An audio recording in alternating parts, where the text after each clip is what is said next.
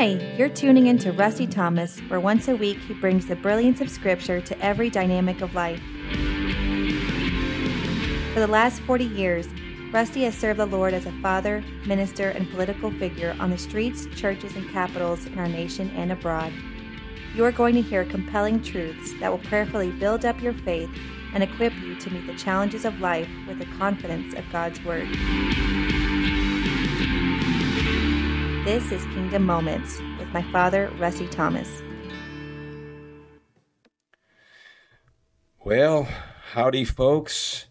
You're with Kingdom Moments with Rusty Thomas. Grace and peace be unto you, my friends. So glad you're here today.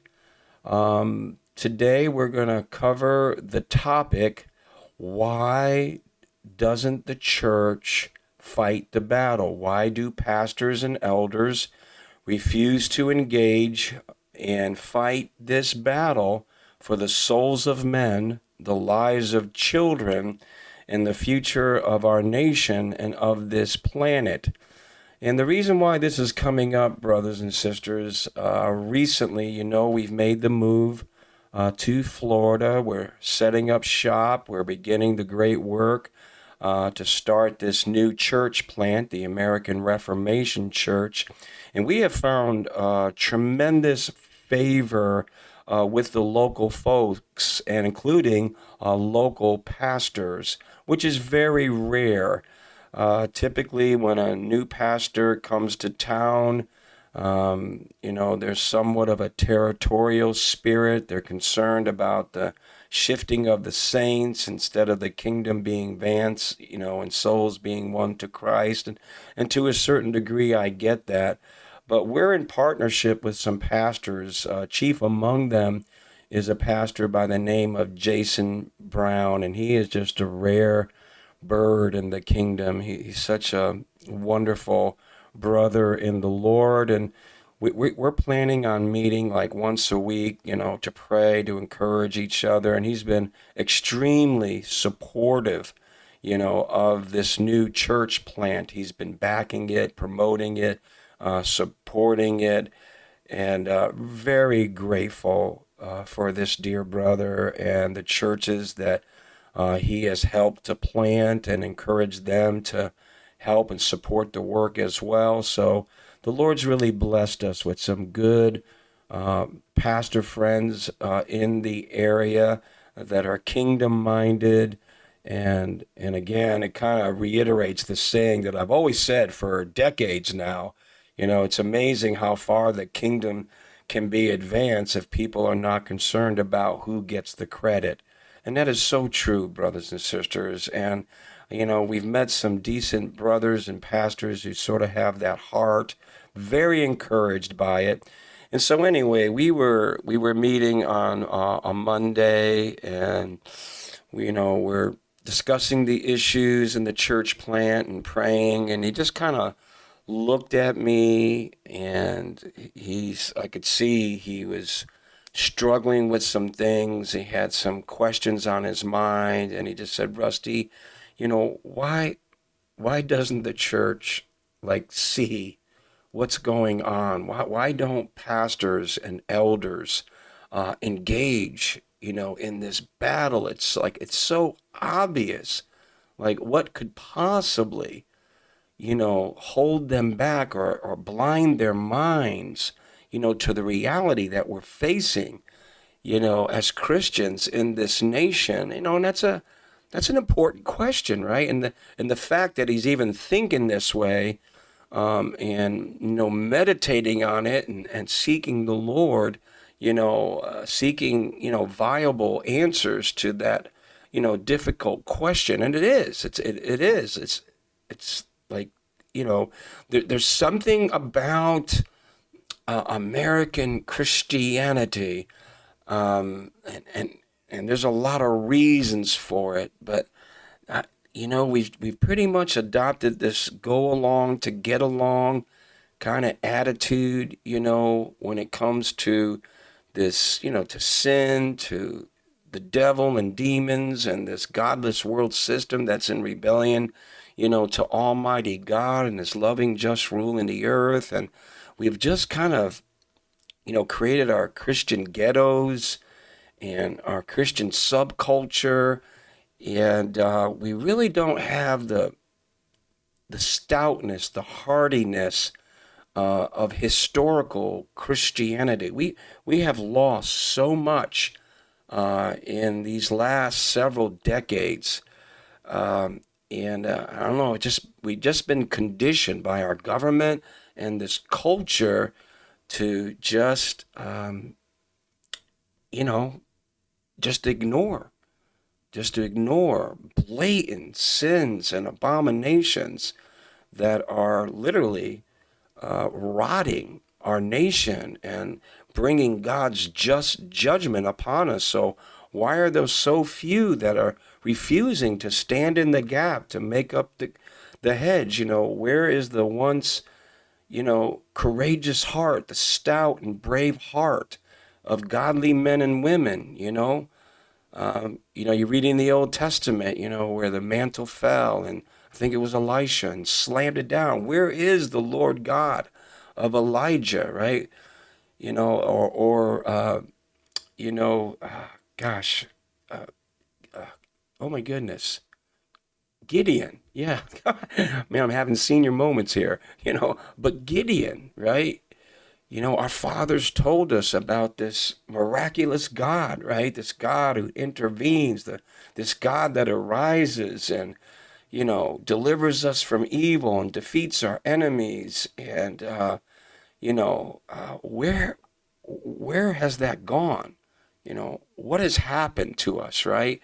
And so anyway, we're, we're contemplating that. And I, I just, you know, just briefly went through about four or five things that I have learned in this last 40 years of serving the Lord on the front line of the battle.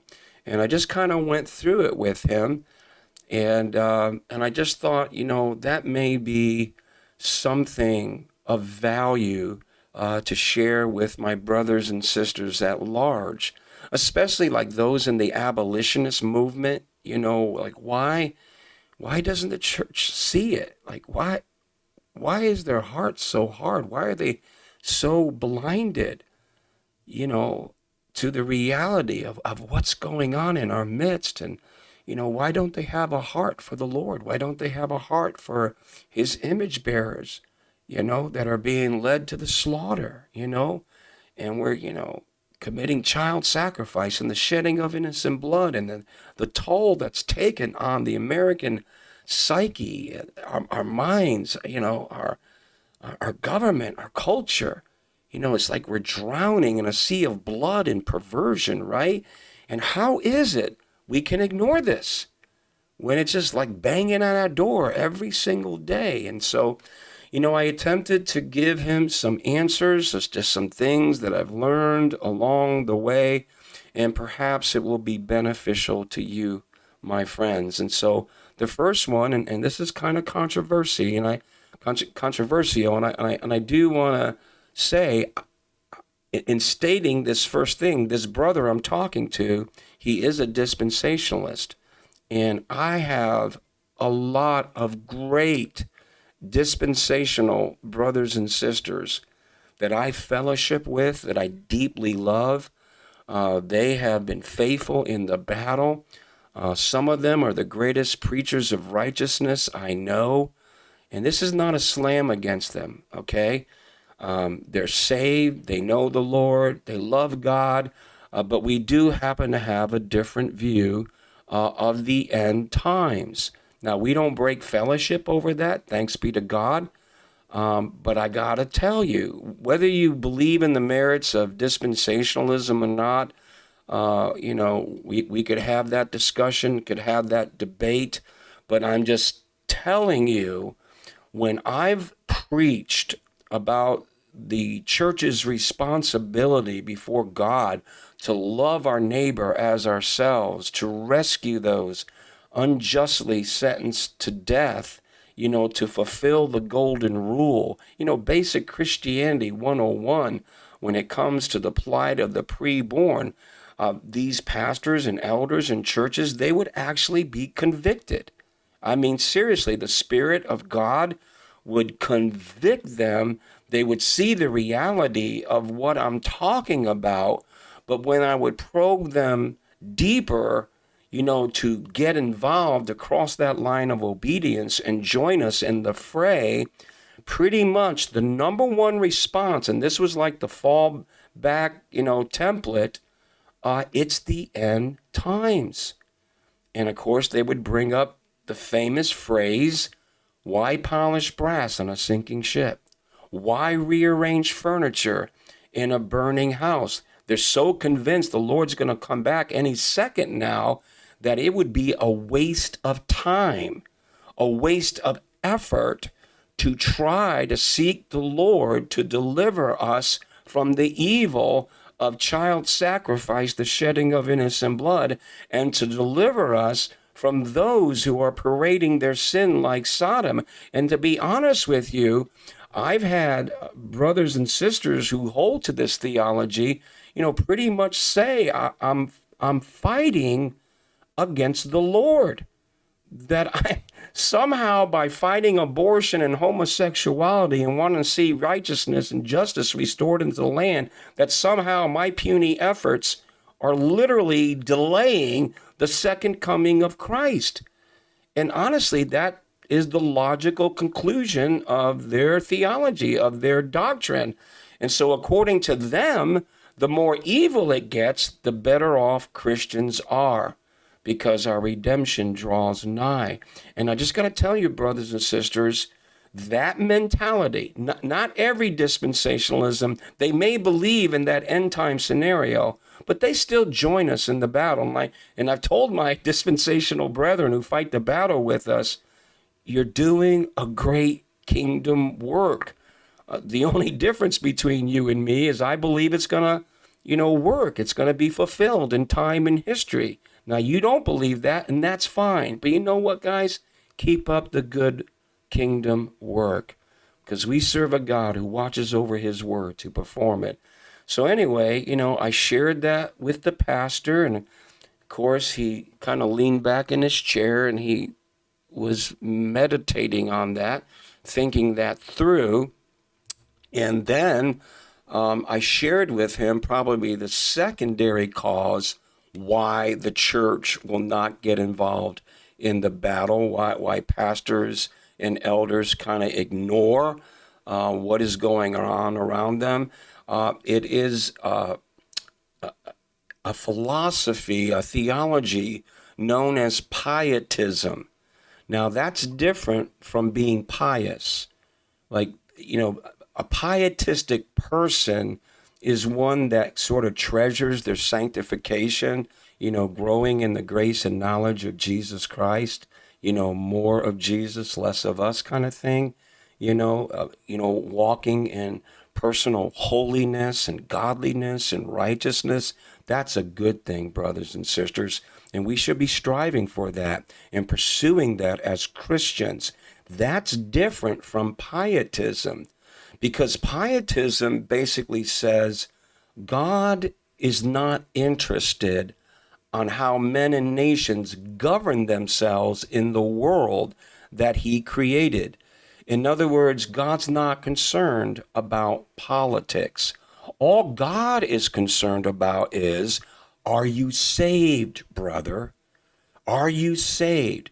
We're only here to preach the gospel. And uh, if you know Pastor Matt Trewhella, he tackles this topic called pietism and he kind of addresses this we only preach the gospel business. He says, Do you notice the only time they say we're only supposed to preach the gospel is when Christians want to be salt and light when it comes to government, law, and politics? They never say we're just here to preach the gospel when any other topic comes up. In other words, uh, Pastor Matt, you know, brought up these examples like, oh, you know, Pastor, can we start a softball team for the church? Well, you know, all we're supposed to do is preach the gospel. right? Or, hey, pastor elders, can we have a potluck dinner? Well, that sounds nice, but we're only supposed to preach the gospel. And Pastor Matt brings out the point none of us only preach the gospel. We actually go to the bathroom sometimes. We actually have dates with our wives, right? We do a lot of things that are not just preaching the gospel, but they'll never bring up that excuse, you know, when it comes to fun things or pleasurable things.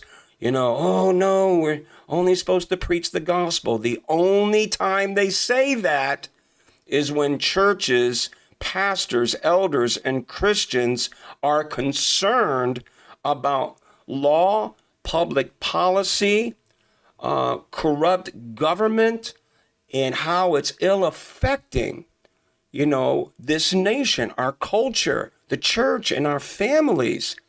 And it's so it's so mind-boggling, brothers and sisters, because you, you kind of wonder, like, they study the scriptures, they study the Bible, and they somehow conclude that God is not interested in politics. Well, first of all, just think about the titles of God. Well, yeah, there's some ecclesiastical titles, you know, the great shepherd, the bishop of our souls, but most of the titles are political.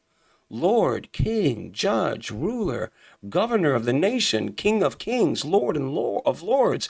All these are political titles. And how in the world can you go through the book of just the book of Acts? Oh my gosh. How many times did the fledgling church have to deal with politics, with ruling authorities, with government officials? It was non-stop. It was incredible. I mean, to, to think that the church had nothing to do with politics and you look at the book of acts i mean i mean honestly brothers and sisters and it really comes down to the ultimate nature of the battle that we are engaged in you find it in the book of acts in acts chapter 17 when it talks about you know those that have turned the world upside down have come here too right and he's talking about the disciples, the apostles of Christ, turning the world upside down. Well, how are they doing it? By two things, and this is the nature of the battle. Who is Lord, Caesar or Christ, and whose laws are to govern in the affairs of men? Men's law or God's law? And in redemptive history, any human law that violated the law of God was considered no law at all. But where did we get this from? We got this from the fledgling church and the spread of Christianity, brothers and sisters. So, you know, what was the accusation against the early church? They're saying there's another king, one called Jesus, and this king is teaching things contrary to the decree of Caesar. Brothers and sisters, that has been the battle and that is the battle that is raging today. Who is Lord, Caesar or Christ? And yes, we are to give to Caesar the things that are Caesar, but we are to give to the Lord the things that are the Lord's. And so, brothers and sisters, you know, to think that God is not concerned about how men govern their lives when He has given us statutes, commandments, decrees. I mean, it, it, boggles the mind that Christians have bought into this thing. And yet they're they're growing up, they're living in a nation that has lost its mind. We have become insane. The inmates are running the asylum. We got a corrupt government making evil and wicked decrees, and this is having a negative impact upon our life. And so we can say, oh, God's not concerned about politics. He's not concerned about how people govern themselves. Well, you know, look around you. Look at the consequences because nature abhors a vacuum. And if Christians are not being salt and light in the different areas of our culture and of our nation, brothers and sisters, somebody else is filling the void. And it's the devil and his crowd. And so neutrality is not possible. Understand that, brothers and sisters. We try to take a neutral stance. Well, Christ didn't. He said, You're either for me or you're against me. You're either gathering or you're scattering. All right. He is the Lord, right? He, he said, The stone which the builders rejected became the chief cornerstone. And he said, I'm either going to fall on you, or no, you either going to fall on me, right? Or I'm going to fall on you and crush you to powder. So you, we either fall on him as a people and nation and be broken of our pride and our self righteousness in our immorality in our rebellion so we can come to true, true and genuine salvation, or he's going to fall on us and crush us to powder. There is no neutrality, brothers and sisters. So be leery, be careful. In fact, I, I'm listening to pastors right now saying the reason why our nation is falling apart is because Christians are getting involved in politics. I'm like, what? What? How in the world could you reach that conclusion? It's been our absence from law, it's been our absence from government that has created this void, that has made this nation bankrupt. Because we have not been salt and light in our culture, in our government. And so now we got these wicked decrees and these unjust laws, and they're being stuffed down our throat and being forced upon us. And people are losing it, literally losing their minds. Great depression. They can't pay their bills, they're drowning. They talk about mental health issues. And you don't think God is concerned about how people, you know, rule their lives, govern their lives? He's the creator. He's the Lord of heaven and earth. What part are we not getting that all authority in heaven and earth has been given to Christ?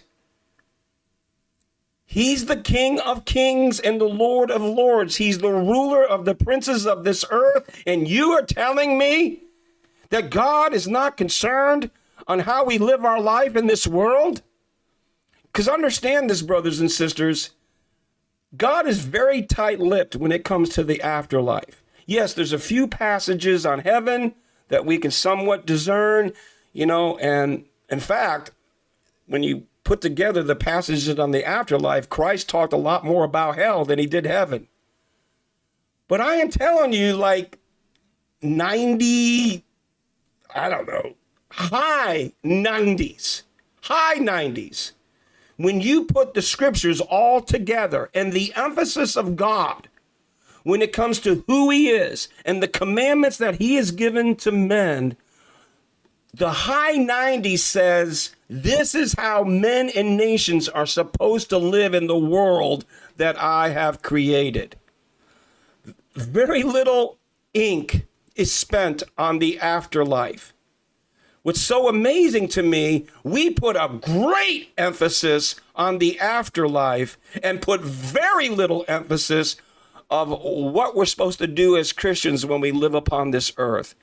But when you look at the scriptures, what is the emphasis? It's the complete opposite. The complete opposite. So there it is, you know, pietism, okay? And I'm telling you, brothers and sisters, if you're going to a church that teaches pietism, they are a part of the problem why our nation is going to hell in a handbasket. I hate to break that to you, but that's the gospel truth. We are a part of the problem. And we will never solve it by living in our Christian ghettos and Christian subculture. We will solve it by doing what God commanded us to do, and that is to be salt and light in the earth. And what did he say? What would happen to us if we weren't the salt? Right? Three things good for nothing, cast out, trodden under the foot of men. Now, I know a lot of people think this is the end times, and God bless you, but can we also consider that it may not be the end times? Could we consider that this is the failure of the church to be salt? And as a result, what's happening? The church is becoming more and more irrelevant. We're being cast out. We're, we're pushed to the side. We're being marginalized as a fringe group, right? And we're being trodden under the foot of men. Our freedoms and our liberties are being taken away from us as they prize and uphold abominations like abortion, homosexuality, the transgendered movement, right? Brothers and sisters, ideas have consequences, and a belief system is going to lead us somewhere, and we really do need to factor this stuff in. Just a couple of more things, a couple of more thoughts I, I passed on to this dear brother. You know, we talked about um, the loss of reputation and the fear of man. That's a biggie, brothers and sisters. A, a lot of pastors and elders honestly believe if I take a stand for righteousness, right? If I take a stand for justice, you know, uh, I'm gonna be considered considered a kook. I'm gonna be considered one of those fringe Christians, those street preachers, or those abolitionist guys, right? And I'll, I'll lose my standing. I'll lose my reputation, you know, in the community. And you know, and to a certain degree, brothers and sisters, you do have to factor that in. I get it, you know. But I think the Lord um, is our example, right? Like when it came to the kenosis, where he empties himself from heaven to humble himself to become a bondservant upon this earth, obedient even unto the uh, the death on the cross, right? This bondservant of God. It said he made himself of no reputation. This is the Lord. This is the King. This is the one who created the heavens and the earth, who left glory, right, to humble himself, to become obedient. Okay? And in doing so, he went out of his way to make sure he made of himself no reputation. You know, so if you take a stand for righteousness, if you take a stand for justice, yeah, uh, you may take some hits. There might be some blowback, you know. But, brothers and sisters, especially pastors and elders, are we here to please men? Are we here to receive the praises of men?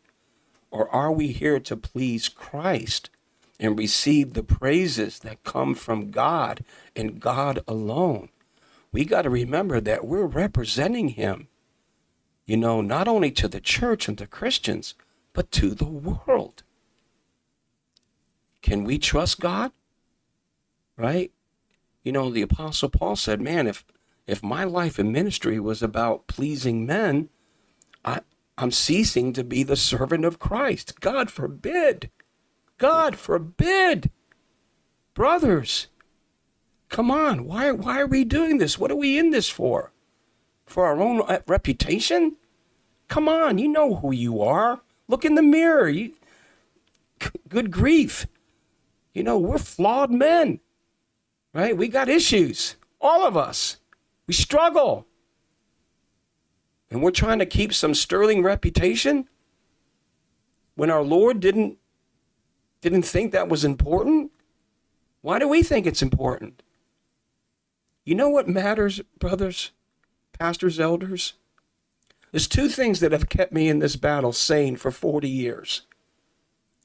I know two things God sees and God knows. God sees and God knows. So it doesn't make a difference to, to me whether people accept me or reject me love me or hate me, slander me or receive me. You know, think of the Apostle Paul, right? He said, I know how to abound, I know how to be abased. And he said, None of these things move me. Well, what moves you? Vision, mission, right? Advancing the gospel of the kingdom, being faithful to the ministry that God has called him to. That's where he says, I can do all things through Christ who strengthens me. So obviously, he's not concerned about his reputation. He's concerned about remaining faithful to the Lord who called him and separated him from the womb to be a minister of the gospel of the kingdom. So, so brothers, seriously, consider these things, weigh these things. Is our reputation more important to us than serving, loving, and obeying our Lord? God forbid, brothers, God forbid. Don't fall for that. Please don't fall for that. It's really hurt our effectiveness as the Church of Jesus Christ in these days. And the last thing, of course, is the loss of finances, the loss of money. And that's a biggie. That's a biggie. And that's why I encourage churches never go into debt um, to build your bigger buildings. Because once you do that, the master is no longer the Lord. The master becomes mammon. And I'm going to tell you right now, and then, it comes with a ball and chain. In what way? Well, if you're in debt and you're beholding to the congregation to keep coming and filling those pews and sowing into your ministry, are you going to go out of your way to say anything that might be perceived as offensive? Uh, probably not. Now, there are still some men of integrity, men of encourage, courage that will still preach the whole counsel of God. But I got to tell you, brothers and sisters, you know, once you need money uh, to pay off debts uh, in the body of Christ, there's a huge temptation to dilute the message and compromise the church. Men become very measured in their messages uh, because they're trying to determine a certain outcome.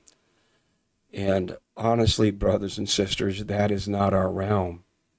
Our realm is to speak the truth in love and let the chips fall where they may. And, and I just got to tell you that, you know, the love of money, not money, but the love of money truly is the root of all evil. And we think about that with maybe human trafficking or you know, real you know, sinful, abominable things, but it's also very subtle, you know, in the body of Christ.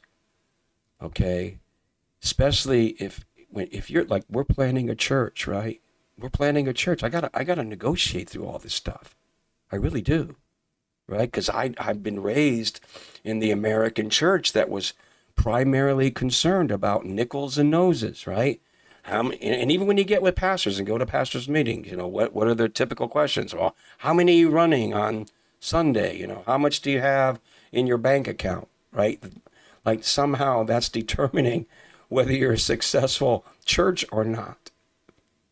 Well, brothers and sisters, I got to tell you, that's not God's definition of success. You know, God's definition of su- success is how many in the church are being equipped to do the ministry and to fight the Lord's battles. You know, how many are being discipled? How many being mentored? You know, how many serving the purposes of God through their lives? You know, that's how God measures success. So anyway, brothers and sisters, I hope these. Uh, there, there, now, believe me, there's there's other reasons why, you know, pastors and elders in the church don't want to engage in this battle, but those are some of the biggest reasons that I have come across in the last 40 years. And so, again, I pray that there was a benefit to you. And listen, guys, if you have fallen into some of this stuff and you see, like, since I've been talking about it, maybe you've felt a little bit of conviction about that, hey, there's a remedy. We just humble ourselves, right? We confess, God, you're right. I'm wrong. I've been looking at this all wrong. I've, I've I fall into some of these traps. And um, I'm sorry. And, you know, would you forgive me? Would you help me uh, to maybe be a little bit more courageous, right? Be strong and courageous. How many times has God had to say that to his men? Be strong and courageous, for the Lord thy God is with thee, whithersoever thou goest, right? I mean, we need that, brothers and sisters. We, we truly do. Okay? If we're going to stand and having done all, continue to stand for the Lord in the advancement of his kingdom. So I pray this was a blessing to you. Uh, if you like this podcast and you see some benefit to it, please pass it on to others and uh, let them know what's going on here, and and perhaps uh, they, uh, you know, they can be ministered to as well, and encouraged and inspired. And if they need to, you know, receive some correction, you know, so be it. You know, and prayerfully, uh, that will help them to grow in their walk with God and be more effective in their service to God. So, well, that's it uh, for today. Uh, and as usual, I just want to admonish you keep pressing on to that high call and prize in Jesus' name. God bless you, saints. Till next time.